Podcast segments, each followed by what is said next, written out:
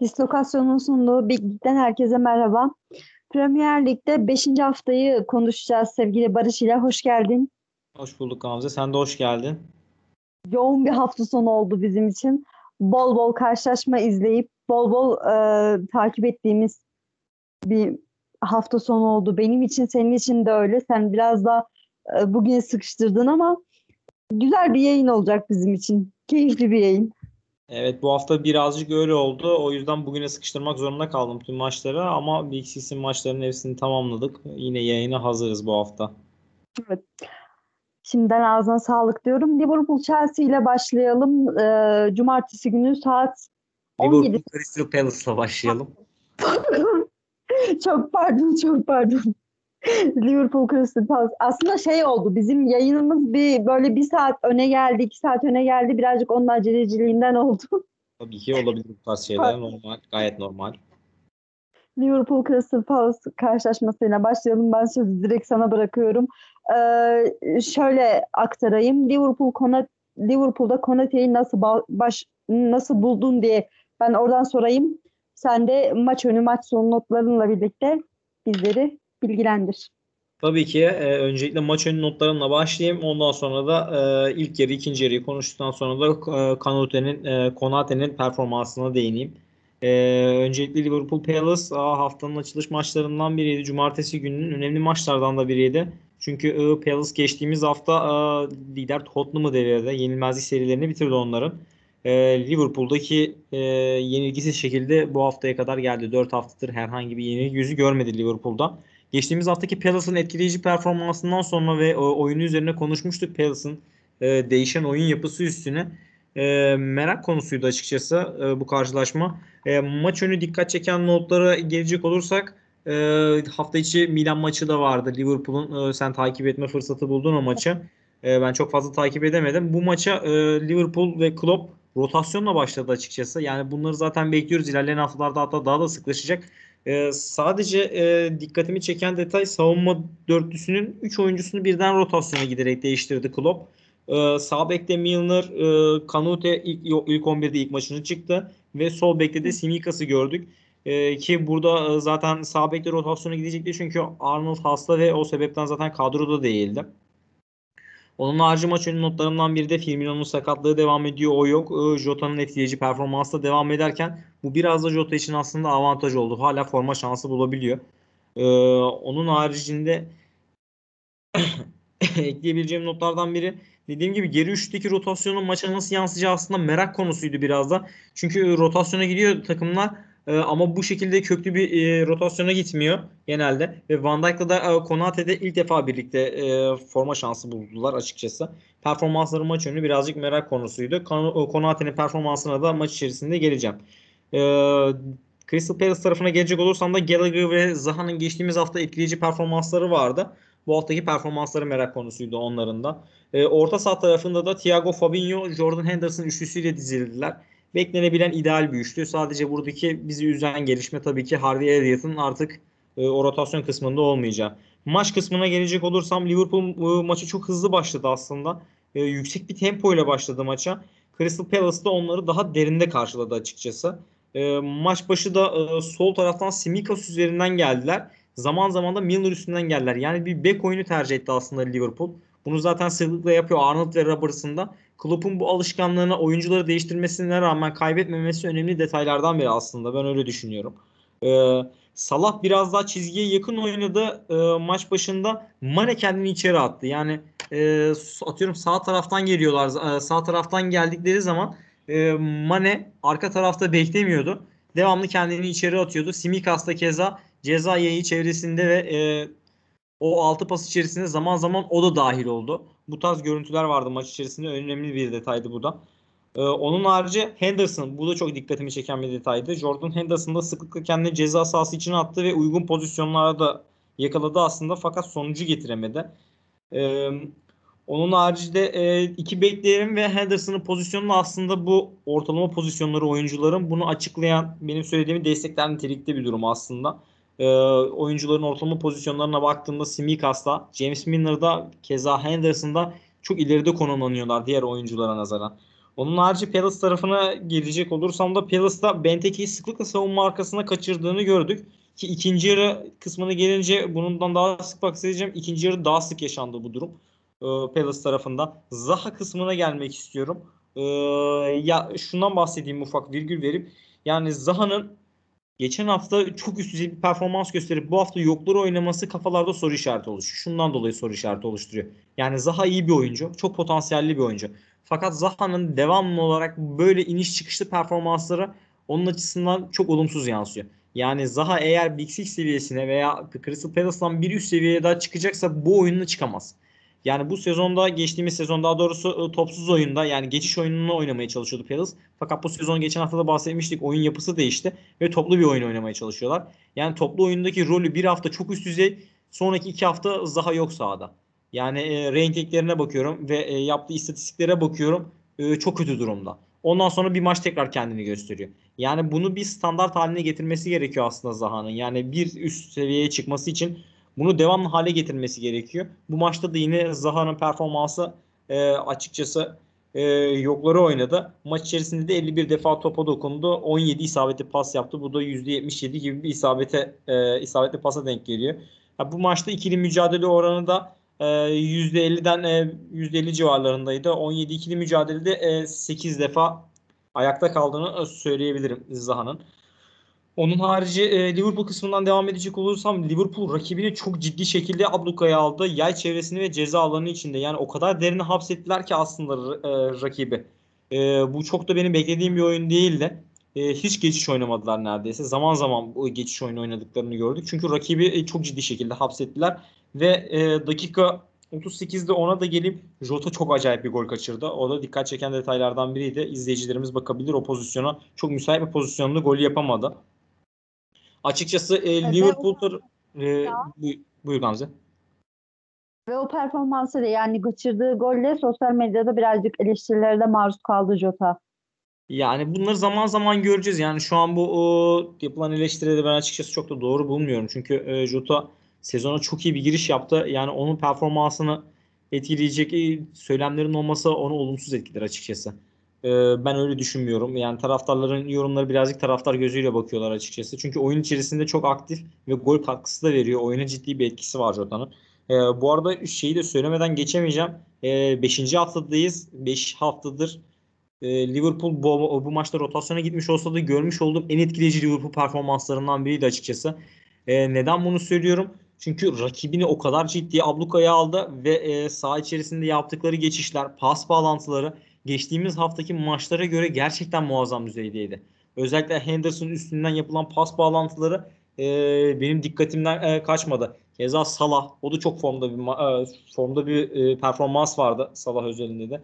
E, Henderson da bu maçta altmış sekiz defa topa dokunup kırk isabetli pası var. Bu da yüzde seksen yedilik bir E, isabete denk geliyor. E, on iki ikili mücadelenin de beşini kazandı e, Jordan Henderson'da. Onun harici e, dediğim gibi e, Zaha'nın Zaha'dan bahsettim. E, diğer tarafta da Gallagher e, önemli oyuncularından biri. O da bu maçta çok ekili bir e, performans sergileyemedi açıkçası. Dakika kırk üçte gol Mane'den geldi. E, Salah'ın bu arada kafa vuruşu çok enfesti. Yani aslında Salah'ın o vuruşunun gol olması gerekiyordu. Çünkü e, uzak köşeye e, çok güzel bir kafa vuruşu yaptı. Ee, onun haricinde Liverpool ilk yarıda e, tempoyu o kadar yüksek tuttu ki, yani rotasyonda olmasına rağmen e, bir hafta içince, içinde bu üçüncü maçları, hafta içi de Milan gibi bir çok önemli maçtan çıktılar. Onun yorgunluğu da olacağı, yansıyacağını düşünüyordum. Ama böyle olmadı durum. Liverpool maçı çok yüksek tempoda oynadı. İkinci yarı kısmına da gelecek olursam, daha doğrusu hemen oraya geçmeden Mane'nin golüne ufak değineyim. Mane de Liverpool'la yüzüncü golü oldu e, Liverpool formasıyla. Ee, onun harici ikinci yarıda da çok yüksek tempoda Liverpool oynamaya devam etti. Ee, ablukalarına devam etti. Fakat bunda şöyle bir durum oldu. Ee, Zaha ve Benteke üstünden Crystal Palace e, çok ciddi fırsatlar yakaladı ve savunma arkasına e, kaçma imkanları elde ettiler açıkçası. Yani maç içerisinde on üç, on üç tane şut attı Crystal Palace. Bu e, derinde beklemelerine rağmen bence önemli bir istatistik. Yani iki tane şutları isabetli oldu ama Ee, bu onlar açısından önemli bir istatistik olarak düşünüyorum. Liverpool'un sadece maç içerisinde düzeltmesi gereken kısım buydu. Onun harici Thiago sakatlanıp çıktı. Onun son durumunu bilmiyoruz açıkçası, bir açıklama da göremedim. Ee, dakika yetmiş sekizde gol Salah'tan geldi. Ee, o da güzel bir goldü. Onun haricinde diğer golde dakika seksen dokuzda Keita'dan geldi. Naby Keita'dan gerçekten şahane bir goldü.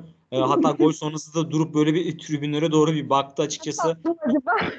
Yani o bir tepki miydi? Ne için baktı öyle anlamadım ama gerçekten şahane bir goldü. Onun harici maç üzerinde ekleyebileceğim daha fazla bir şey yok. Liverpool'un yenilgisizliği devam ediyor. Crystal Palace bir haftalık iyi performansının ardından bu haftaki çok kötü bir performansı vardı. Önümüzdeki haftaki performanslar açıkçası merak konusu. Ee, onun harici ufak da detay vereyim. Liverpool'un üç golü duran top, üzerin, e, duran top üzerinden geldi. E, üç golü kornerden geldi aslında. Korner aksiyonlarından geldi.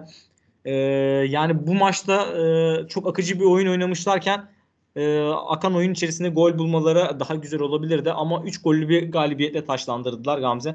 Onun harici bu maç üzerinde ekleyebileceğim başka bir şey yok. Evet, ağzına sağlık. Ben sana şeyi soracağım. Sen az önce Thiago ile ilgili bir şey söyledin ya. Bugün yardımcı antrenör Pep Linders'ın bir açıklaması vardı.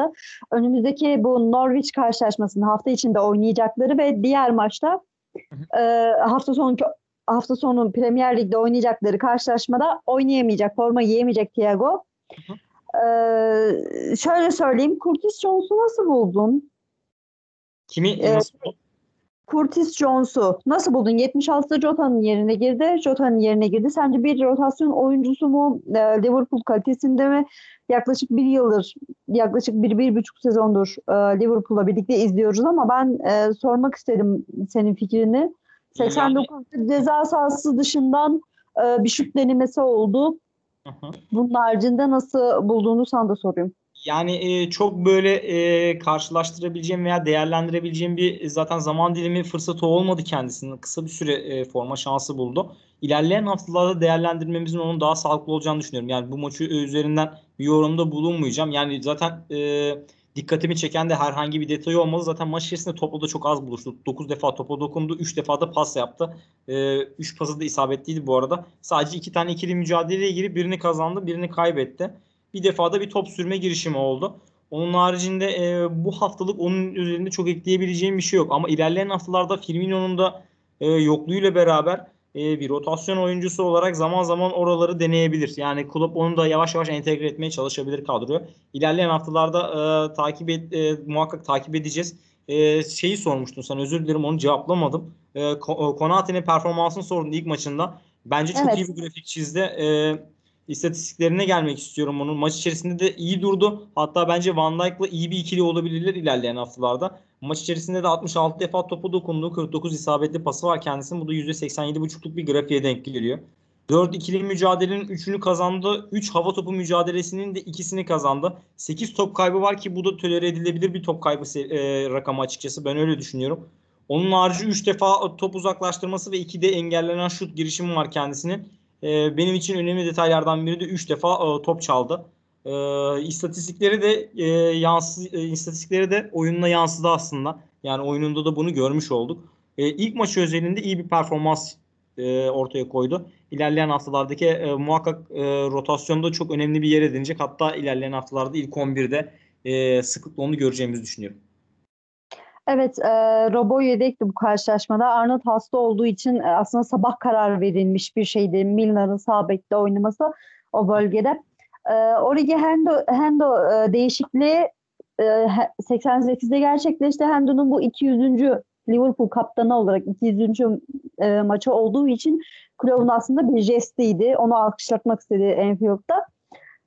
Liverpool bu beş maçta topladı on üç puanla zirvede yer aldı. Aslında e, senin de dediğin gibi hafta içinde oynadıkları o Milan karşılaşmasındaki o e, performansının ardından bu haftaki performansı da böyle baskıcı, e, daha iyi bir oyun olduğu için hani Liverpool açısından ilerleyen haftalarda çok da güzel e, şeylerin olacağını, sinyallerini veriyor diye Hı-hı. düşünüyorum. Çünkü rotasyonla oynadılar. Demek ki rotasyon kadrosunun da e, çok kafaya taktığı ve bugün yine Pep Linders'ın sözlerinden anladığım kadarıyla bu kadro bir şeylere gerçekten aç.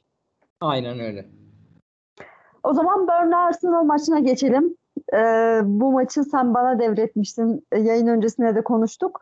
Sezona evet. üç mağlubiyetle başladı Arsenal.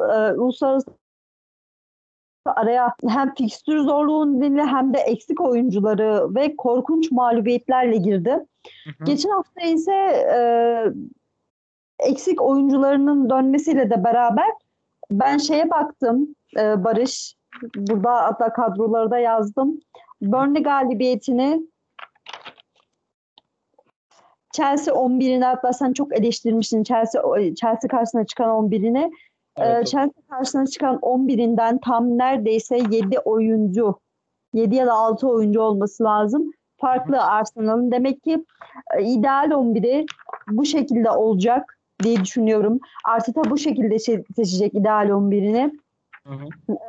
Burnley dört maçta bir puan topladı. on dokuzuncu sırada yer alıyor. Birazcık Burnley'nin kötü performansından kaynaklanıyor. Çünkü kaynaklanıyordu bu e, galibiyet, Arsenal'ın bu aldığı galibiyet. Odegaard'ın otuzuncu dakikada frikikten bulduğu golüyle e, kazandı zaten.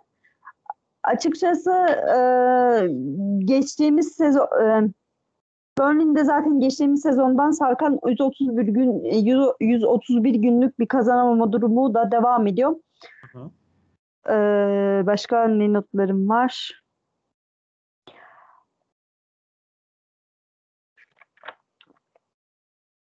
Thomas Partey ilk on bire geri döndü. İlk on bire baktığımda benim gözüme çarpan detaylardan biri oydu. Geçtiğimiz haftalarda bahsetmiştik. Aslında Arteta'nın oyun planında bence en önemli yer edinecek oyunculardan biri.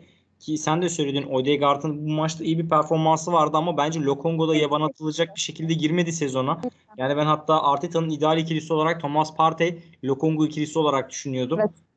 Ee, senin bu konuda düşüncelerini?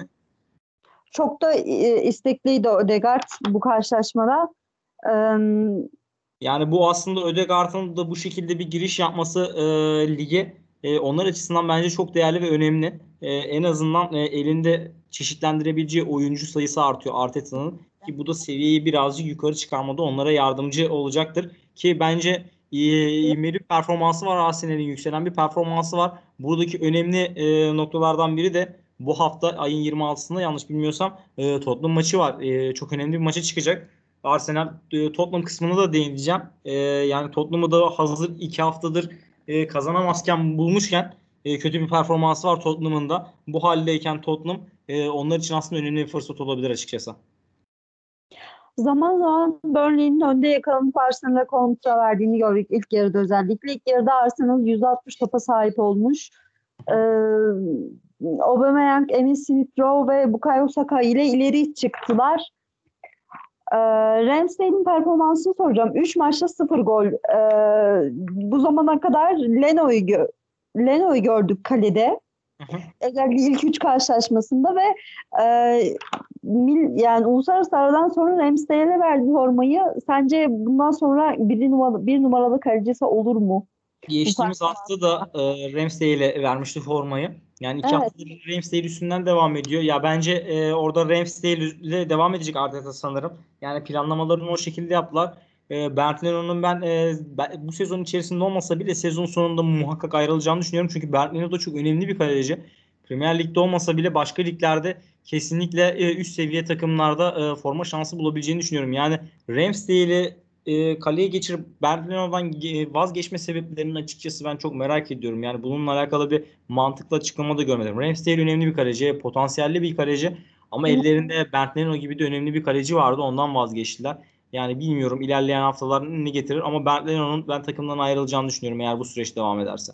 Azıcık şeyden kaynaklanıyor olmasın. Yani savunma hattının o e, acemi topçularından, hani Chelsea karşısındaki o savunma hattından, savunmada işte Ben White ve Gabriel'in, özellikle Gabriel'in ben sana atmıştım bir e, istatistiğini. Hı hı, gördüm. Onu, evet. He, he, aynen ben sana atmıştım o istatistiğini. Hani e, Gabriel'in o performansla birazcık Ramsdale'e kolaylık sağladı mı sence? Yani öndeki o savunma hattı kolaylık sağladı mı? E, tabii ki böyle bir durum var. Yani e, bu tüm takımlar için geçerli. Yani savunmanın önündeki oyuncular e, iyi performans sergilediği zaman e, kaleci de tabii ki bundan etkileniyor. Yani buna e, iyi örneklerden birini aslında şöyle düşünüyorum. Eduard Mendy, Chelsea kalecisi. E, evet. Yani savunmada Chelsea savunması zaman zaman kötü anlar geçirdiği oluyordu. Geçtiğimiz sezonda ve bu sezonun özelinde konuşuyorum. E, ama e, zaman zaman Mendy de çıkıp maça ağırlığını koyup e, maç aldığını söyleyebiliriz. Ee, ama önündeki savunma mesela şu an çok iyi durumda Mendy'nin. E, o da e, savunmanın iyi olması da kendini de iyi gösteriyor. Ki dediğin gibi iki maçtır e, Gabriel'in iyi bir performansı var. E, bunun da muhakkak bir etkisi var e, Ramsdale'in performansını yukarı çıkarma konusunda. Gabriel'in oynadığı son yedi lig maçında yedi galibiyet, e, yenilen gol sayısı iki. Oynamadığı son yedi karşılaşmada da bir galibiyet ve e, yenilen gol sayısı ortalama maç başına iki. Toplamda evet. on dört. Yani farka bakar mısın? Bu kesinlikle çok önemli bir veri, önemli bir istatistik ki e, Ben White'la da bir iki haftadır beraber yan yana oynama fırsatı buluyorlar. Yani Arteta artık e, ideal ikililerini, ideal üçlülerini bulduğu zaman Arsenal'in de performansı birazcık daha yukarı çıkacaktır diye düşünüyorum. Orta sahada da ilerleyen haftalarda o ideal ikilisinin üçlüsünü bulacak. Şu an savunmada Ben White ve Gabriel'e devam edeceğinden herhangi bir kuşkum yok. Sadece oradaki soru işareti üçlü savunma tercih edecek mi yoksa dörtlü savunmayı mı ana plan olarak belirleyecek Arteta? Bu sadece orada soru işareti. Üçlü savunma oynamayı da seviyor çünkü hoca. Yani düzenli olarak dörtlü oynayıp bazı hedef maçlarda üçlü savunmayı da dönebilir açıkçası Arsenal. Dediğim gibi Gabriel ve Ben White iyi bir ikili olabilirler. Potansiyelli bir ikililer. E, potansiyelleri çok yüksek ama e, henüz kendilerini net olarak kanıtlamadıkları için ilerleyen zamanlar bize e, bunun hakkında daha net fikirler verecek diye düşünüyorum açıkçası. E, Japon Tomiyasu'yu, Samurai Tomiyasu'yu gördük e, Burnley karşısında. Onun da yine istatistiklerine ben sana atmıştım. dört e, hava topu kazanma, beş ikili mücadele kazanma, yetmiş dokuz topla buluşma, beş top kazanma, beş uzaklaştırma, bir top kesme ve bir müdahaleyle oynadı. Yine onun da e, Ramsdale'in bu karşılaşmayı gol kapatmasında etkisi kesinlikle vardır. Kesinlikle doğru söylüyorsun. Evet. Ekleyeceğim bir şey varsa e, dinliyorum. Yoksa direkt Chelsea Tottenham karşılaşmasına geçelim. Yani Arsenal üzerinde dediğim gibi e, ekleyebileceğim daha fazla da bir şey yok. E, ilerleyen haftalarda ve önümüzdeki haftaki Tottenham Arsenal maçının bize daha ciddi ipuçlar vereceğini düşünüyorum. E, önümüzdeki hafta e, önümüzdeki haftaki maçtan sonraki yayınımızda e, bu maça ve Arsenal'e daha fazla yer ayırırız muhakkak. Kesinlikle. Ya şey neydi onun adı? Hani oyun olarak e, eksikleri çok fazla var Arsenal'ın şüphesiz. Üçüncü bölgede karar verme problemine Arteta'nın bir çare bulması, bulması gerekiyor. Kesinlikle çare bulması gerekiyor ve Aubameyang mı olacak hala net forvetleri, ilk forvetleri veya Lacazette mi olacak? Çünkü iki, iki oyuncunun da e, kafalarında soru işaretleri var ki Aubameyang Barcelona'ya transferi söz konusuydu. Lacazette'in takımdan ayrılmak istediğini söylediği e, haberleri Ayko'ya çıkmıştı. Yani net santraforunu artık belirlemesi gerekiyor diye düşünüyorum Arteta'nın. Evet, ağzına sağlık. Teşekkür ediyorum. Ee, Tottenham Chelsea karşılaşmasına geçelim.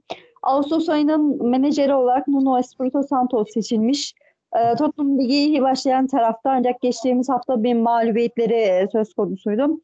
Ee, Tuhel'in mezun Mount'u dikkatli kullanmaya çalışıyoruz dediğini duydum, maç öncesinde okudum. Ee, Tottenham'ı Huminson'u ileride Kane'i sol ayakın göründü maçların başında. Değil mi? Maçın başında hani bu tarz bir görüntü çizdiler.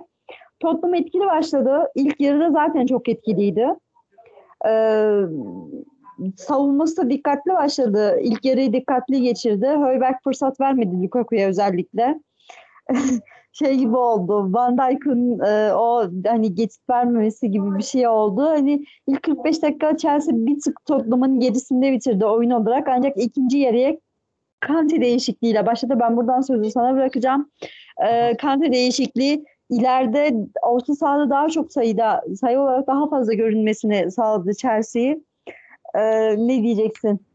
E, Kante değişikliğini hemen bir parantez açıp ondan sonra da maç önüne geçeyim. E, Kante değişikliğinin şundan olduğunu düşünüyorum. Birazdan yine değineceğim. Hükminson'un en ileri uçta başladı. Bu çok tahmin edilebilir bir diziliş değil de onlar açısından.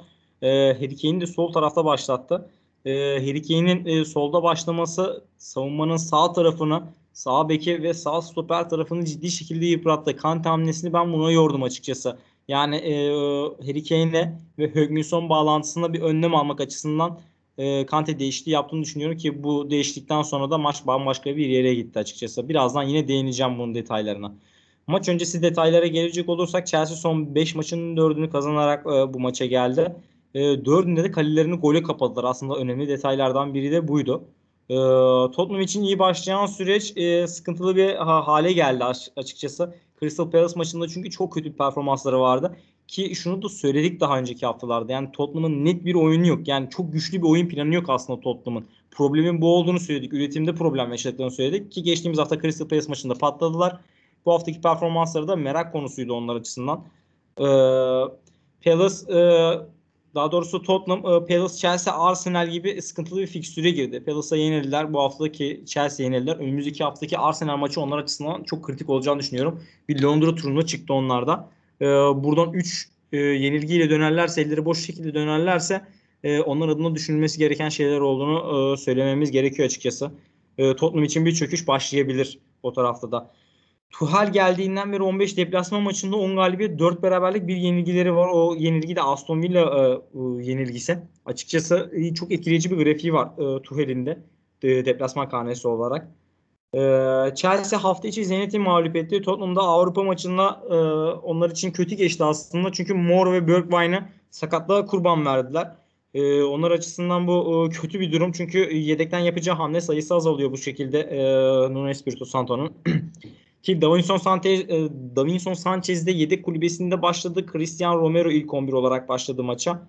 E, Ndombele ve Lo Celso'nun e, hamle, Lo Celso hamlelerini gördük. Ndombele bu sezonda ilk defa ilk on birde e, maça çıkıyor.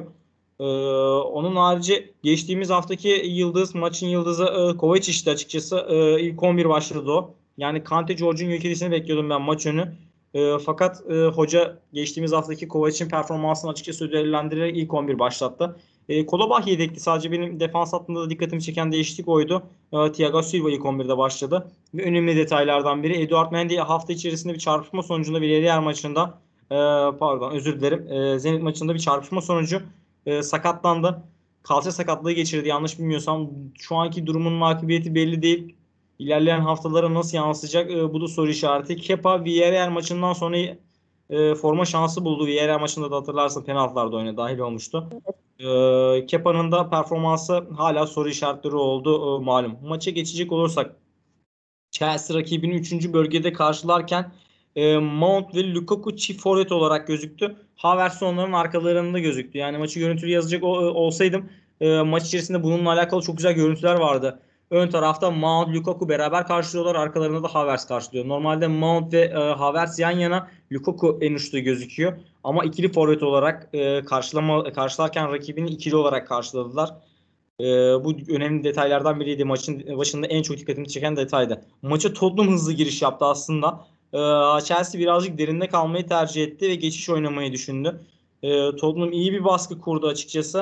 E, Tottenham'ın e, ön olan presinle E, Dele Alli'nin eklenmesi Chelsea'nin defanstan birinci bölgeden ikinci bölgeye geçişinde e, ciddi şekilde yaraladı açıkçası. Dele Alli ile beraber ileride dörtlü bir hat oluşturdular. Onun katılımıyla beraber ve rakibini öyle karşıladı Tottenham.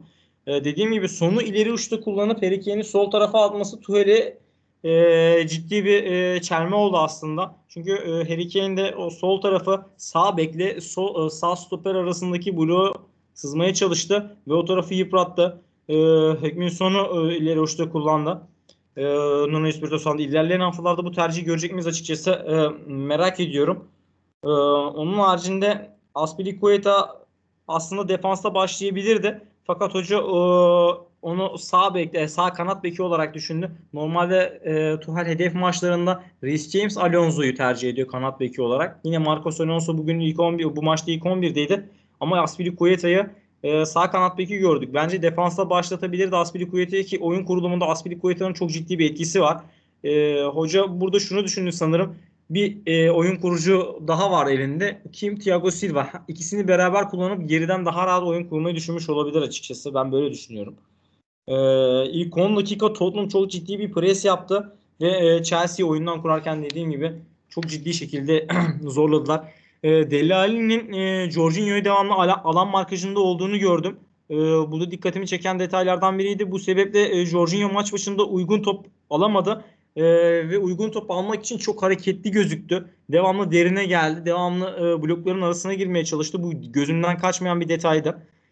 Onun haricinde e, bu markajı bozmak için de e, başta Havertz de derine geldi ve top almaya çalıştı ki orada sayısal üstünlüğü kurmaya çalıştılar Dele Alli'nin üzerinde ve Tottenham orta sahası, orta sahası üzerinde.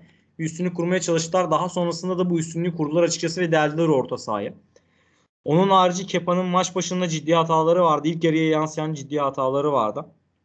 Tottenham maç başında dediğim gibi baskılı oyunundan sonra zaman zaman e, topu bıraktı ve geçiş oynamaya çalıştı. Dediğim gibi Tottenham geçişi iyi oynayan takımlardan biri ve aslında fırsatları da geçiş oyunu üzerinden buldular. Bu dikkat çeken bir detaydı. E, sıklıkla Mount veya Havertz Chelsea'de kendini ikinci forvete attı. Yani rakibi karşılarken dediğim gibi zaten ikili olarak karşıladılar.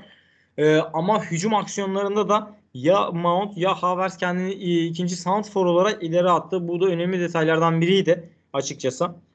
Ee, Chelsea savunma oyuncuları ileri çıktığında Tottenham'ın takımı karşılama dengesi bozuldu. Ee, bunu Thiago Silva ve Rüdiger üzerinde Rüdiger üzerinde gördük. Ee, ikisi de zaman zaman toplu olarak e, topla ileri çıktılar. Ee, böyle olunca derinde bekleyen Tottenham e, oyuncu eşleşmelerinde ciddi sıkıntı yaşadı ki buna en iyi örneği aslında çok uzağa da gitmeden geçtiğimiz hafta e, hatırlarsın e, Liverpool maçında Matip ileri bir e, aksiyonda bulunmuştu. Arnold'a pas verdi ve Salah'la klasik Liverpool gollerinden birini atmışlardı. Yani bu tarz e, aksiyonlar tüm takımlar için görülebilen şeyler. Çünkü e, sayısal üstünlüğü sağlıyor direkt ileride oyun, e, takımlar. Ve e, karşılayan takımın direkt dengesini bozuyor. Oyuncu eşleşmesini bozuyor. E, bunu gördük, sıklıkla tercih ettiler. E, bunu da e, daha fazla ilerleyen maçlarda da görebiliriz açıkçası. Çünkü çok fazla tercih ettiği bir oyun değil Tuhel'in. Ama bu maçta dediğim gibi derinden çıkışlarda zorlandı ve bu yola da başvurdu. Emerson Royal e, Tottenham kariyerinin iyi bir başlangıç yaptığı yükselen grafiğiyle devam ediyor kendisinin. Açıkçası onu da ilk yarıda beğendim. E, tempo dediğim gibi çok e, çok yüksekti ilk yarıda. E, Chelsea'de e, en önemli detaylardan biri de oyunu e, devamlı yine soldan kurmaya devam etti. Marcos Alonso'nun üstünden kurmaya devam etti. E, Marcos Alonso da dörtlü savunmada çok etkisiz demeyeyim ama etkisiz bir oyuncu olmasına rağmen e, beşli savunmanın kanat bekinde acayip bir performansa bürünüyor. Ki e, oyuncuların ortalama pozisyonlarına baktığımda da e, Lukaku Mount'tan sonra neredeyse üçüncü dördüncü oyuncu olarak e, kendisini e, en ileri uçta e, görebiliyorum. Şimdi tekrar kontrol ettiğimde de hatta Lukaku'dan sonra en ileri işte en ileri uçtaki oyuncu diyebilirim ortalama pozisyon olarak kendisine. İlk yarıda ekleyebileceklerim bu kadar. İkinci yarıya e, geçecek olursam ikinci yarının başında az önce de bahsettiğim gibi Konate oyuna dahil oldu. Mount kenara geldi. Maç öncesi Tuhel'in açıklamasına sen değindin. O yüzden tekrar değinmeyeceğim. Kante'nin oyuna girişinden sonra ciddi şekilde oyuna dinamizm kazandırdı e, ve e, Tottenham'ın e, rakip karşılamasını bozdu ki orta sahada üçlü bir yapı görmüş olduk. E, Kovacic, Jorginho, Konate yapısı. Bunu da e, zaman zaman göreceğimizi düşünüyorum. E, formasyon olarak bunu tercih edecektir e, Tuchel ilerleyen haftalarda açıkçası. Dakika kırk dokuzda Thiago Silva'nın golü geldi kornerden. Üst üste korner kullandı Chelsea o süreçte. Yanılmıyorsam ya üç ya dört korner kullandı. Ondan sonra da Thiago Silva'nın zaten e, golü geldi. Orada ufak detay, Thiago Silva çok geriden gelerek bir kafa golü attı. E, yani geriden geliyor dediğim e, zaten savunmadan ileri geldi. Onu kastetmiyorum tabii ki ama e, ceza sahası dışında bekledi ve korner kullanılma esnasında e, defansın içine doğru daldı. E, ve Tottenham eşleşmesini bozdu orada. İyi bir golle e, Chelsea yönüne geçirdi ki Chelsea golden sonra as, e, attıktan sonra eli rahatladı ve Tottenham ciddi bir kırılma yaşadı açıkçası. E, maçtaki ilk şutuydu bu. Chelsea'nin ilk şutları da gol oldu. E, ikinci yarıda e, az önce de değindiğim gibi Alonso üzerinden yine e, devam edeceğim. Alonso'yu çok serbest bir rolde gördük ve ceza sahası içine çok sıklıkla girmeye başladı. Bunu görüyoruz ama ikinci yarı çok daha fazla görmeye başladık. Yani bir sol kanat beki olmaktan çıktı. Tamamen bir serbest sanki on numaraya dönüştü yani. E, tüm e, sahanın tüm noktalarında kendisini gördük ki ısı haritasına da baktım. Bu da ısı haritasına yansıyan e, grafiklerden biri olmuş açıkçası. E, ceza alanı içinde çok e, konuşlandı. Dakika elli yedide Kante'nin vuruşunda ele, daire çarpan top gol oldu. Birazcık şans topuydu. E, ama e, Loris de kontrpiyede kaldı ve herhangi bir e, hamlede bulunamadı açıkçası. Chelsea ikinci yarının ilk on iki dakikası tamamen rakibini sürüklesi etti. Maç başında da Tottenham aynısını yapmıştı onlara. İkinci yarıda Chelsea yaptı fakat Chelsea'nin en büyük artısının olduğu skora gidebildi, sonuca gidebildi. E, Kante'nin oyuna girmesi bence buradaki onları bozan en büyük etki oldu. Çünkü çok ciddi bir e, hareketlilik kazandırdı Kante oyuna girdikten sonra. Romero, Cristiano Romero e, ilk on birde başladı demiştim. E, aslında e, Tottenham yenilse de o da e, kötü bir maç çıkarmadı açıkçası. E, maç içerisinde de elli sekiz defa topla buluşup otuz yedi isabetli pası var. Bu da yüzde seksen sekizlik bir grafiğe denk geliyor. iki engellenen şut girişimi, üçlü top çalması var. E, bir de sonradan mücadelesine kalmış. Yani bire bire kalmış ve bunda başarılı olmuş.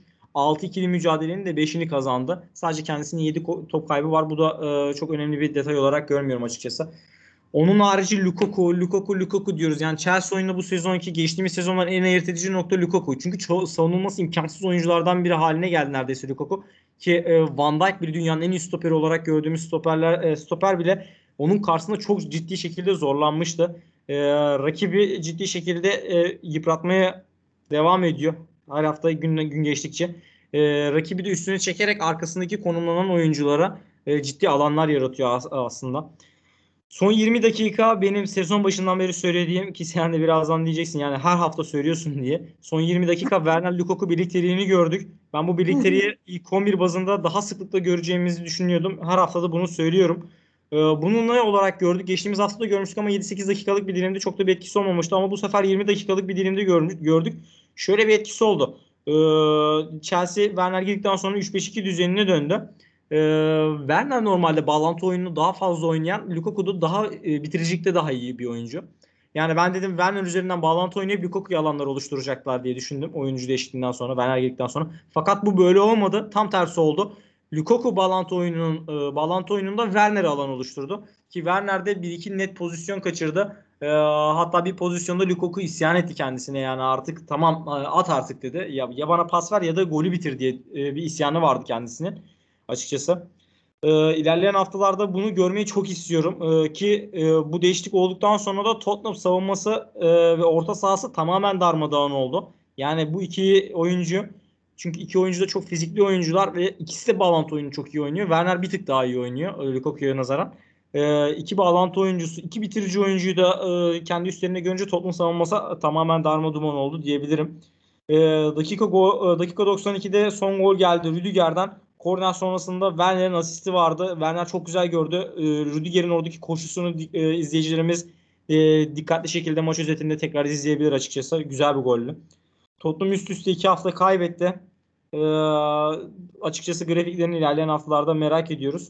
E, Chelsea'ye değince son ekleyeceğim notlardan biri de Chelsea attığı kadar da gol kaçırdı aslında. Çok acayip skora da gidebilirdi maç. E, ikinci kırk beşte Konate sonrası oyunları da gerçekten en, çok etkileyiciydi. Son notumu da e, Eduard Mendy'ye e, ekleyeyim. Eduard Mendy hafta içindeki maçla beraber Chelsea'deki kariyerindeki ellinci maçına çıktı. yirmi dokuz maçta kaleyi gole kapadı ve bu çok önemli bir istatistik. Neredeyse yüzde altmışa tekabül ediyor yüzde elli'ye vurduğumuz zaman. Bu Chelsea adına çok önemli bir grafik. Kepa bakalım daha e, kaç hafta forma giyecek? Eduard Mendy'nin son durumu ne olacak? E, bunun etkilerini muhakkak görece- e, göreceğiz ilerleyen haftalarda. E, maç üzerinde ekleyeceğim daha fazla nokta yok Gamze. Sözü sana bırakayım. Ağzına sağlık. E, tüm maçı özetledim bizler için. E, bir şey dikkatimi çekti. E, Chelsea'nin savunma oyuncuları bu sezon Premier Lig'de toplamda beş gol atmışlar. Yani bu da onların oyuluma, oyuna katılımını aslında en iyi özetleyen evet. detaylardan biri. Bu istatistiği görmemiştim ama senin eklemen de e, güzel oldu. E, gerçi daha fazla duran toplarda, yani bunun şeyine bakmak lazım aslında. beş gol atmışlar, beş golün oluşum şekline bakmak lazım. Yani duran evet. toplarda mı tercih ediliyor? Çünkü Ee, bir Kovacic golünü hatırlıyorum. İlk maçında atmış olduğu gol vardı uzaktan. Ee, onun harici mesela bu maç e, Thiago Silva ve e, Rüdiger gol attı ama ikisi de duran top aksiyonlarından gelen e, gollerdi. Yani hı hı. akan oyunda açıkçası e, ne kadar katkı verdiler, buna bakmanın daha sağlıklı olacağını düşünüyorum. Evet, ağzına sağlık. Diğer, ilerleyen haftalarda bunu e, daha açık bir şekilde konuşuruz ama benim böyle bir istatistik önüme çıktı. Ben e, söyleyeyim dedim. Notları hani böyle bir ekleme yapayım dedim. Karşılaşmaya dair. West Ham United, Manchester United karşılaşmasına geçelim. Hı hı. İki takım da yenilgisiz geldi dört, bu haftaya kadar, beşinci haftaya kadar. West Ham'da Antonio yoktu United karşısında. United Şampiyonlar Ligi'nde kötü başladı. Çok kötü bir oyun ve Sancho, Bruno Fernandes, Pogba önlerinde Cristiano Ronaldo. Sen geçen haftalarda sürekli olarak Ronaldo geldi. Acaba bundan sonra United'ın hücum hattını biz nasıl göreceğiz şeklinde. Ama bu son iki karşılaşma, özellikle Şampiyonlar Ligi'nde Young Boys karşısında ve e, West Ham United karşısında United, Manchester United'ın biz savunma e, ön alanı pardon hücum hattını biz Sancho, Bruno Fernandes, Pogba ve önlerinde Ronaldo ile birlikte gördük. E, bundan sonra da böyle olacağını sinyallerini veriyor işin içi. Daha çok konuşacağımız şeyler olacak. Ee, Manchester United West Ham on birinde kanatlarda Greenwood, Greenwood, Pogba orta sahada, Bruno Fernandes ileride, Cristiano Ronaldo az önce dedim. Ee, gerilerinde Bruno Fernandes, McTominay ikilisi, e, Fred ve Be- McTominay ikisi, ikilisi vardı. Rashford sakat, dönmesine de daha e, zaman var. E, bu hücum hattı Manchester United'ın kısa sürede tercihi diye not almışım. E, Pogba'yı neden solda izledik diye başlayayım. Sözü sana bırakayım. Yine bu şekilde konuşa konuşa gidelim. E, Pogba'yı neden solda gördük sorusunu ben de sana yönelmek isterim ama ben ekleme yapayım oraya şöyle. E, so, soru üstüne soru vermeyeyim sana.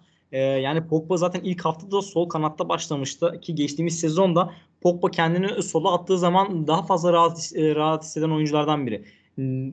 Pogba'nın genel oyuncu profilini değerlendirdiğimizde serbest bir on numara olarak aslında daha rahat oynuyor. Fakat orada şu an Bruno Fernandes var. Derinde oynadığı zaman istediği rol o değil Pogba'nın. Oynamak istediği rol o değil açıkçası. Sol taraf tam onun için biçilmiş kaptan bir rol. Ki dediğim gibi ilk haftalarda da Pogba'yı solda gördük. Ki ben diğer önceki yayınlarımızda da dinleyicilerimiz hatırlar. Bunun üzerinde çok sıklıkla durdum. Evet. Yani Pogba'nın performansı sol tarafa geçince artıyor ve e, bağlantı oyununda daha etkili bir grafik çiziyor. Çünkü Sancho sol tarafta oynadığı zaman veya diğer oyuncular hızlı bir kanat e, oyuncusu tercih edildiği zaman bu istenen oyun değil. E, yani diğerlerine e, Pogba'ya nazaran daha az katkı yapıyorlar. Direkt daha sonuca ulaşmaya yönelik oyuncular çünkü. Bağlantı oyunundan ziyade. Fakat Pogba orada olduğu zaman e, oyun içerisinde zaman zaman orta sahaya da geliyor Pogba.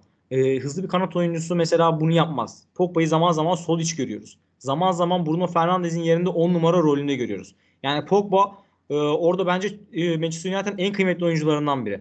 E, çünkü çok ciddi bir hareketliği var. Maç e, maç içerisindeki notlarıma da notlarımda da değineceğim zaten birazdan. E, Ronaldo geldikten sonra da Ronaldo'yu en iyi şekilde besleyebilecek, üretkenliği artırabilecek bence e, yegane oyunculardan biri kendisi. Çünkü Sancho'da sezona kötü başlamışken onu ilerleyen haftalarda daha sıklıkla solda göreceğimizi düşünüyorum. E, orta sahaya geçtikten sonra bunu söylemiştim. E, bu hafta görmek açıkçası beni sevindirdi. Yani e, daha önce söylediğim bir şeyin çıkması, Solskjaer'in de e, ilk on birinde bunu görmek beni sevindirdi. Maç öncesine evet, gelecek tabii ki düşünüyorum. E, senin sürekli olarak sorduğun bir soruydu. Acaba nasıl göreceğiz? Ronaldo'yu nasıl besleyecekler?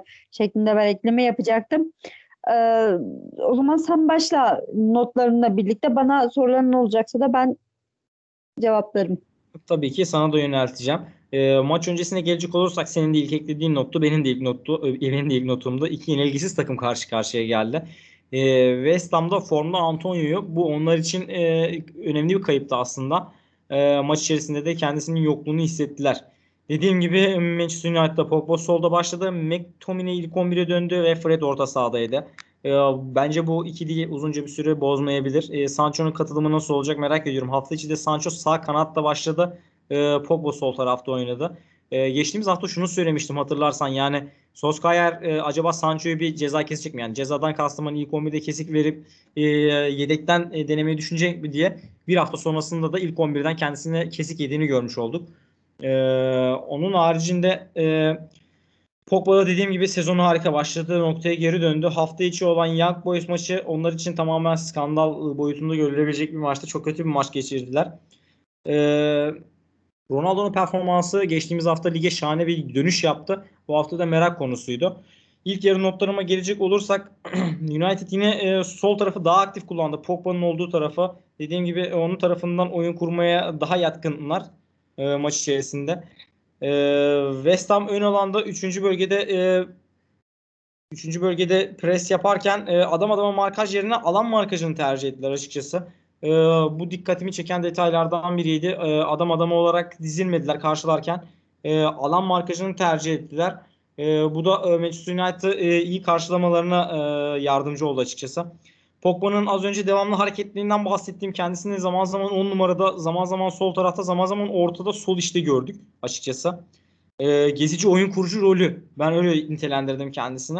Gezici oyun kurucu rolünü üstlendi bu maçta kendisi. Ee, markaj oyuncusu çünkü dediğim gibi bu hareketliliğinin West Ham'a yansıyan en büyük e, dönütü şu oldu. Ee, kendisi... Kendisi bu şekilde e, maç içerisinde gezici e, rolde olduğu zaman e, birebir eşleşmelerde e, adam markajından çıkmış oluyor ve e, onu takip eden oyuncu e, herhangi bir şeye giremiyor. Ya yani aksiyona giremiyor. Çünkü Pogba'nın peşinden giderse eksi bir yazacak onlar için, e, takım için. E, bu önemli detaylardan biriydi. E, onun harici dediğim gibi Pogba e, üstünde çok durdum. Daha da durmaya e, devam edeceğim. E, en rahat ettiği yer dediğim gibi Pogba'nın sol taraf. Bu maçta da gerçekten iyi bir performansı vardı. İlk on beş dakika Ronaldo ile hiçbir bağlantı kuramadılar. Sadece e, Pogba üzerinde olumsuz detaylardan biri buydu. E, yani Ronaldo'yu daha sık aksiyon, Ronaldo'yu daha sık aksiyona sokmasını bekliyordum. Fakat bu gerçekleşmedi. E, ilk on beş dakika Manchester United'da bu arada yüzde yetmiş üç'te topa sahip oldu ve e, aslında e, oraya bir sürklese etti. Fakat sürklese ederken şöyle bir detay vardı. Çok efektif değillerdi. Yani sürklese ettiler, oyunu rakip yalana yıktılar ama herhangi bir sonuca gidemediler açıkçası. Ee, West Ham'da da şöyle bir detay vardı. Savunmadan geçi, savunmadan hücuma geçiş yaparken oyunu bir kanada yıkıyorlar. Mesela sol kanada yıkıyorlar. Sağ kana, sağ bek ileri çıkıyor ve sağ taraftan e, o tarafa bir doldur boşalt gibi yapıyorlar. Ya uzun toplu oynuyorlar ya da hemen hızlı bir geçiş oynuyorlar. Ki maç içerisinde de e, bununla alakalı dakikasını yazmamışım ama çok güzel bir e, sahne vardı. Yani e, harika paslaşarak çıktılar. Defanstan geçişi nefis oynadılar. E, Manchester United'ın üretim problemi dediğim gibi ilk e, maçın başında ve ilk yarısında çok ciddi şekilde e, yansıdı. Ve bu problem açıkçası nereye kadar devam edecek bilmiyorum. Yani Ronaldo'ya golü yapıyor. Bunda hiçbir sıkıntı yok. Fakat Ronaldo'ya topun gelmesi meselesi hala aşılam- aşılmış bir problem değil. Ee, Pogba'ya değinmiştim. Bruno'yu da bu maçta e, sık sık gezici oyun kurucu rolünde gördük. O da Pogba ile devamlı yer değiştirdi. Zaman zaman Bruno da sola gitti. Ki goldeki asisti Bruno yaparken de sol taraftan yaptı. Pogba'nın olduğu taraftan yaptı. Ee, oyun kuramama nedenlerinden biri açıkçası Bruno'nun ve Pogba'nın çok fazla istedikleri topları alamadılar. Aksiyona giremediler bu konuda. Ee, Greenwood e, maç içerisinde Greenwood'a değinecek olursam kanada yapışmak yerine zaman zaman kendi ikinci forvet gibi Ronaldo'nun yanına attı. Ee, bu da e, dikkatimi çeken detaylardan biriydi açıkçası. Dakika otuz'da Benrahman e, Benrahma e, topu güzel bir atak sonucunda vurmuş olduğu top defansa çarpıp yön değiştirdi. Var, Varana çarpıp top yön değiştirerek e, gol oldu ve West Ham bir sıfır öne geçti. E, golden sonra dakika otuz beş'te de Ronaldo golü yaptı. İlk gol dediğim gibi dakika otuz'da oldu. O beş dakikalık dilimde e, Manchester United e, o kadar rakip yer alanına yıktı ki oyunu. Gerçekten orada sürklese ettiler. Maç içerisindeki e, en sürklese ettikleri beş dakikalık dilim buydu açıkçası.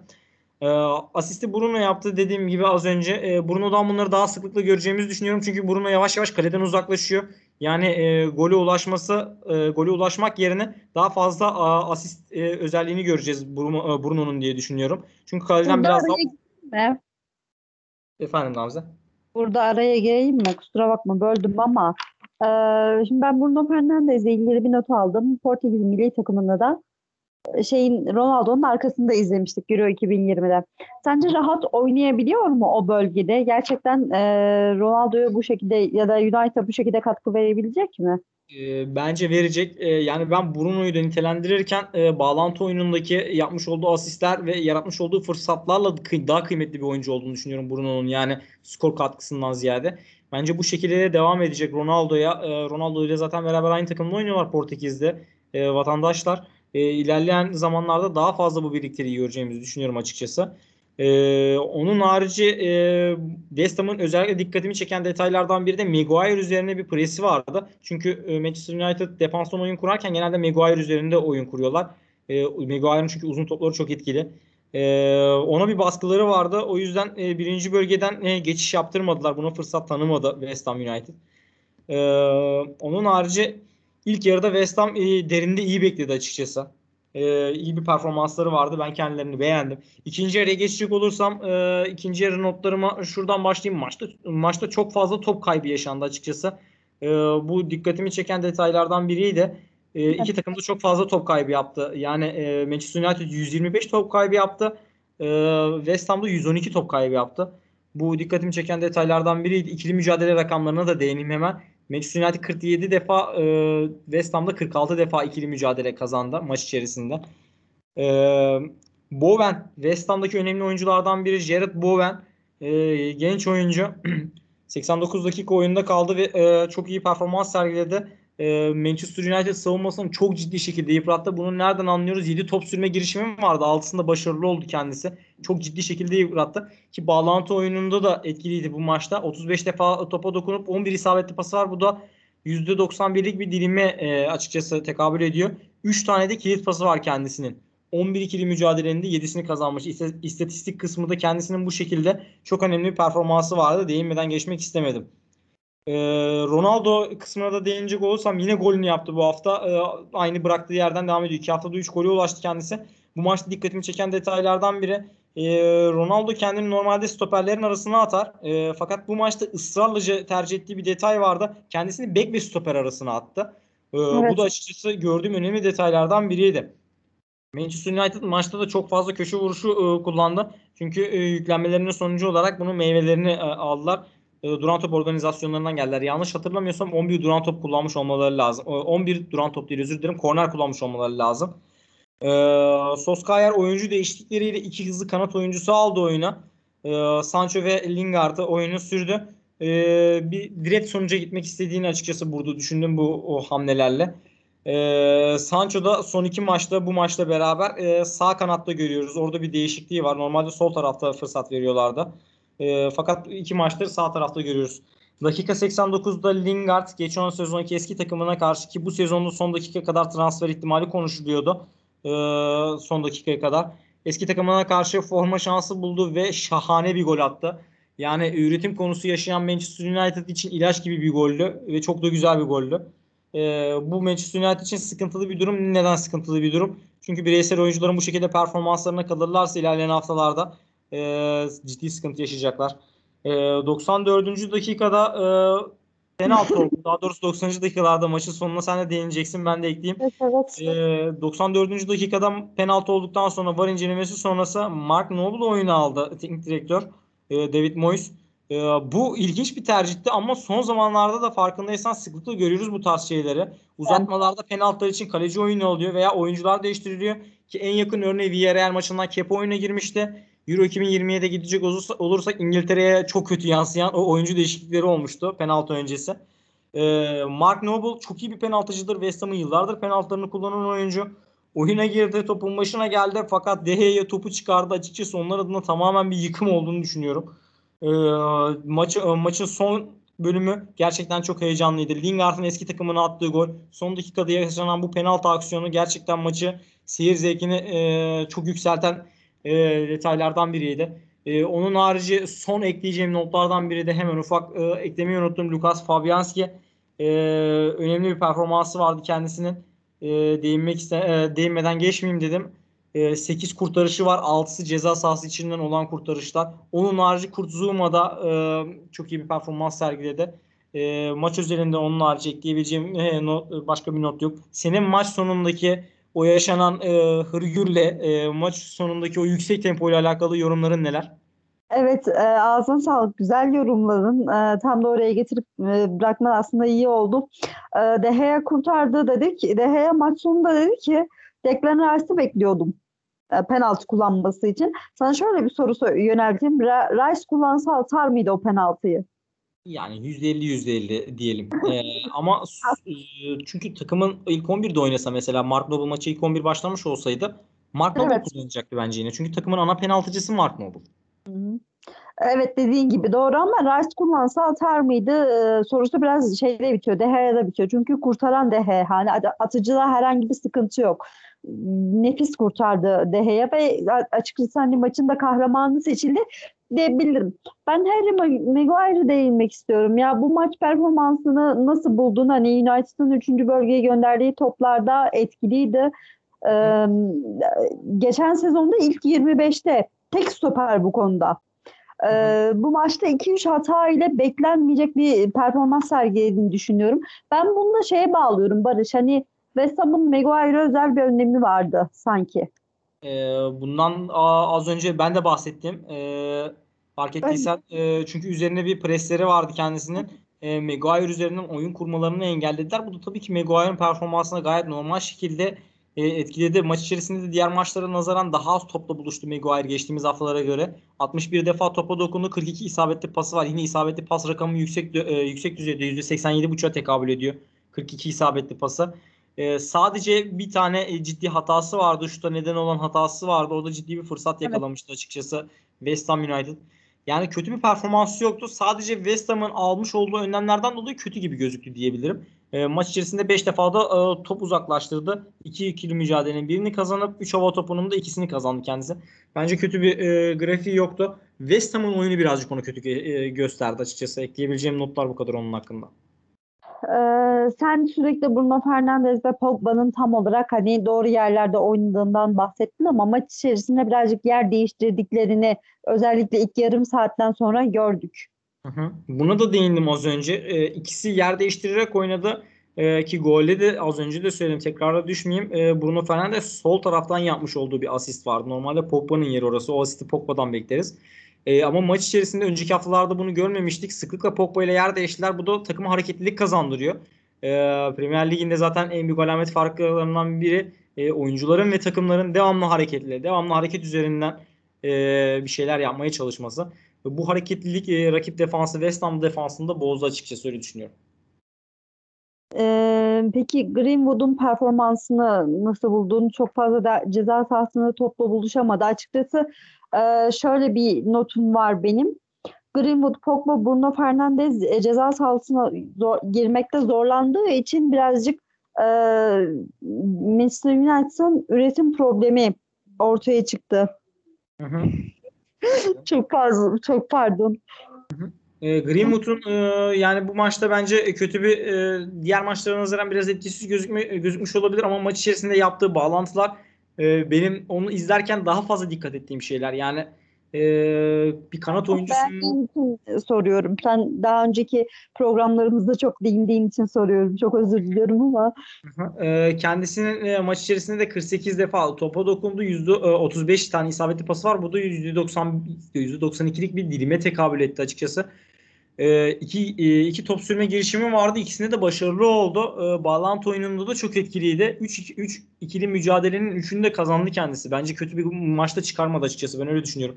E, dediğim gibi Greenwood'u ben değerlendirirken bir kanat oyuncusundan ziyade mesela Sancho'yu değerlendirirken hızı üzerinden değerlendiririm veya yaratıcılığı üzerinden değerlendiririm. Fakat Greenwood'u bu şekilde değerlendirmiyorum. Keza City'ye geleceğiz birazdan. E, Sezonun başından beri sitede Gabriel Jesus'u bu şekilde değerlendirmiyorum. Maç içerisinde yapmış oldukları aksiyonlar, bağlantı oyununda ortaya koymuş oldukları grafikler benim için daha değerli ve kıymetli açıkçası. Tamam, ağzına sağlık. Teşekkür ediyorum. Ee, birazcık sistemden sonra o zaman Manchester City Southampton maçına geçelim. Ee, sıfır sıfır sona erdi bu karşılaşmalar. Cumartesi karşılaşmalarından bir tanesiydi ancak bununla ilgili e, notum olmadığı için en sona kaldı bu karşılaşma.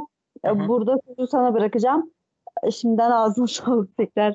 E, tabii ki e, haftanın e, benim merakla beklediğim maçlarından biriydi. Çünkü Guardiola ve Hasenhüttl e, daha önce de bir e, Almanya'da karşı karşıya gelmişlerdi. Ki Hasenhüttl'ın e, Big Six takımlarına karşı ciddi e, sıkıntılar çıkardığını biliyoruz. E, özellikle bu e, sezon içerisinde de Manchester United'da ciddi sıkıntılar çıkarmışlardı. E, maç öncesine gelecek olursak e, City'de dik City'de şunu söylemem gerekiyor. Mesela az önce Liverpool'a değindim, Chelsea'ye değindim. Daha önceki haftalarda rotasyona gidebiliyorlar ve rotasyon tercihinde bulunuyorlar hocalar. Fakat Guardiola rotasyona çok az gidiyor açıkçası. Yani bunu ne kadar daha sürdürecek bilmiyorum. Ee, bu maçta Fernan Torres yoktu. Sonunda sonunda sonunda diyorum artık. Yani Fernan Torres'in etkisiz performanslarına ben tahammül edemiyordum. Hoca da bu maçta yedek kulübesinde başlattı kendini. E, başlattı kendini. E, maç içerisinde Raheem Sterling'i gördük ilk on birde. E, en ileri uçta. Laporte ve Stones yoktu. Benjamin Mendy de e, malumun hapis cezası var. Hala hapiste. İlerleyen haftalarda katılacak o da muhakkak. Laporte ve Stones'un olmaması aslında maç içerisinde onlar adına soru işareti oluşturan detaylardan biriydi. Şöyle yani maç içerisinde defans oyuncularından biri sakatlansa E, altyapıdan çıkarmış olduğu genç oyuncular var veya Fernandinho'yu o bölgeye çekebilirdi. Elinde çok alternatif yoktu kendisinin. E, Rodri hafta içi sakatlandı. Önemli oyuncu Rodri. Onlar için çok kıymetli. E, hafta içi sakatlandı ve maç kadrosunda da yoktu. Maç notlarıma gelecek olursam e, ilk yarı notlarımla şunu ekleyeyim. City son üç iç saha maçını beş sıfır gibi çarpıcı bir skorla kazandı. E, geçtiğimiz sezonki e, beraber oynadıkları maçlardan iç sahadaki maçta beş iki bitmişti. e, Southampton'a karşı ciddi sıkıntı çıkarmışlardı ve e, ciddi bir hezimete uğratmışlardı kendini, kendilerini. Sterling dediğim gibi maça en ileri uçta başladı. E, hocanın Jesus'u e, sağ tarafta bırakması tercihi devam ediyor. E, şu soru işareti gelmiş çünkü maç öncesi benim de kafama, yani hoca Gabriel Jesus'un burada yükselen grafiğinden devam mı edecek?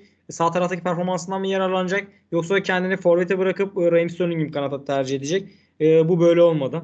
Açıkçası e, Raheem Sterling'i ileri uçta gördük. Gabriel Jesus sağ, kan sağ kanatta devam etti. Benim City'de E, iki haftadır üstünde durdum. En önemli oyuncular İlkay ve Bernardo. Geçtiğimiz hafta çok detaylı şekilde e, oyun planında kendilerinin ne yaptığını anlattım. O yüzden tekrara düşmemek için e, bahsetmeyeceğim, yinelemeyeceğim. E, sadece ufak ufak notlarımı bırakacağım araya. E, İlkay ve Bernardo geçtiğimiz haftaki o e, blokların arasına sızmalarından bahsetmiştim ya. Bek ve stoper aralarına bu hafta da sızmaya devam ettiler ve Bernardo Silva'nın e, etkileyici grafiği hala devam ediyor. Ee, İlkay'ı ve Bernardo'yu hatta zaman zaman sahte dokuz gibi değer, e, sahte dokuz gibi görüyoruz. Ee, yani bu maçta da Raheem Sterling'in zaman zaman geriye geldiğini, İlkay'ın veya Bernardo Silva'nın sahte dokuz e, rolüne evrildiğini gördük. E, maç başına gelecek olursam da Gabriel Jesus üzerine e, Hasenüttl gitmiş. Bunun üzerine bir plan yapmış ve çok ciddi bir presi vardı e, Southampton'ın Gabriel Jesus üzerinde. Bu dikkatimi çeken detaylardan biriydi. Ee, dediğim gibi Bernardo ve İlkay'ın e, rakam grafiği de çok iyi durumda. Bu iki oyuncunun City oyununa yaptığı katkı City'nin aslında ana planını belirliyor. Ee, ve diğer haftalara nazaran son iki haftada çok ciddi katkı yapıyorlar oyuna. Ciddi şekilde etkileri var. İlerleyen haftalarda e, beraber ikisini görecek miyiz, yoksa rotasyona mı gidecek hoca? E, bunu merakla bekliyorum. Southampton rakibi yani Manchester City'yi çok derinde karşıladı. Ee, aslında çok da e, başarılı değillerdi bunda. Yani derinde karşılama konusunda bu garip bir e, söylem olacak belki ama City'nin burada fırsatları değerlendiremediğini düşünüyorum. Ee, onun harici City çok ciddi şekilde hükmetti. Rakip yer alanda rakibini. Southampton'ın aslında Hasenüttl e, dediğim gibi rakip takımlara, e, Big Six takımlarına ciddi sıkıntılar çıkarıyor ama bu maçta City birazcık beceriksizliğinin kurbanı oldu diyebilirim. İlk yarının e, son dakikalarında e, sadece Southampton biraz hareketlendi ve savunma arkasına atılan toplardan fırsat yakalamaya çalıştı. İlk yarı bu şekildeydi. İkinci yarıya geçeyim hemen. Orada da notlarım kısa e, kısa çünkü.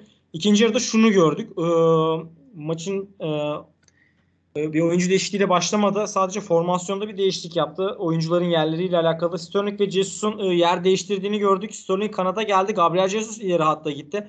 Bunu az önce de söylemiş olduğum gibi Gabriel Jesus'a yapılan prese bağlayabiliriz. Ben öyle düşündüm. Ee, dakika altmış birde Southampton penaltı kazandı. Ee, fakat penaltıları iptal oldu Southampton'ın. Bu City'nin şanslı olduğu anlardan biriydi açıkçası. Ee, penaltı iptal oldu daha sonra. Yani orada şöyle bir detay var. Ee, bence kesinlikle VAR'ın dahil olmaması gereken bir pozisyondu. Yani hakem kararına saygı duyması gereken bir performansı. Çünkü gri bir pozisyon. Yani hakem penaltı verse de penaltı, penaltı vermezse de niye penaltı vermedi denilecek bir pozisyon değildi. VAR'ın müdahalesi burada e, şeydi, aşırı dikkat çekiciydi ki hakem yorumcusu Murat Fevzi Tanırlı da e, bununla alakalı yorumda bulundu. Çok ciddi bir hata olarak değerlendirdi hatta VAR'ın e, bu karara karışmasını. E, penaltısı iptal oldu. E, Southampton'ın bu da City'nin şanslı olmuş olduğu anlardan biriydi. E, Southampton İkinci yarı Manchester City'ye nazaran daha ciddi şekilde rakip yer alanında bulundu. City yer alanında bulundu ve ikinci yarı Manchester City'den daha etkili bir grafik çizdi. Böyle düşünüyorum. City'nin bu kadar etkisiz kalması da soru işaretiydi açıkçası. Yorgunluğa mı bağlayalım veya başka bir şeye mi bağlayalım bilemedim açıkçası. İlerleyen haftalardaki performanslarına göre yorumlarıma ekleyeceğim.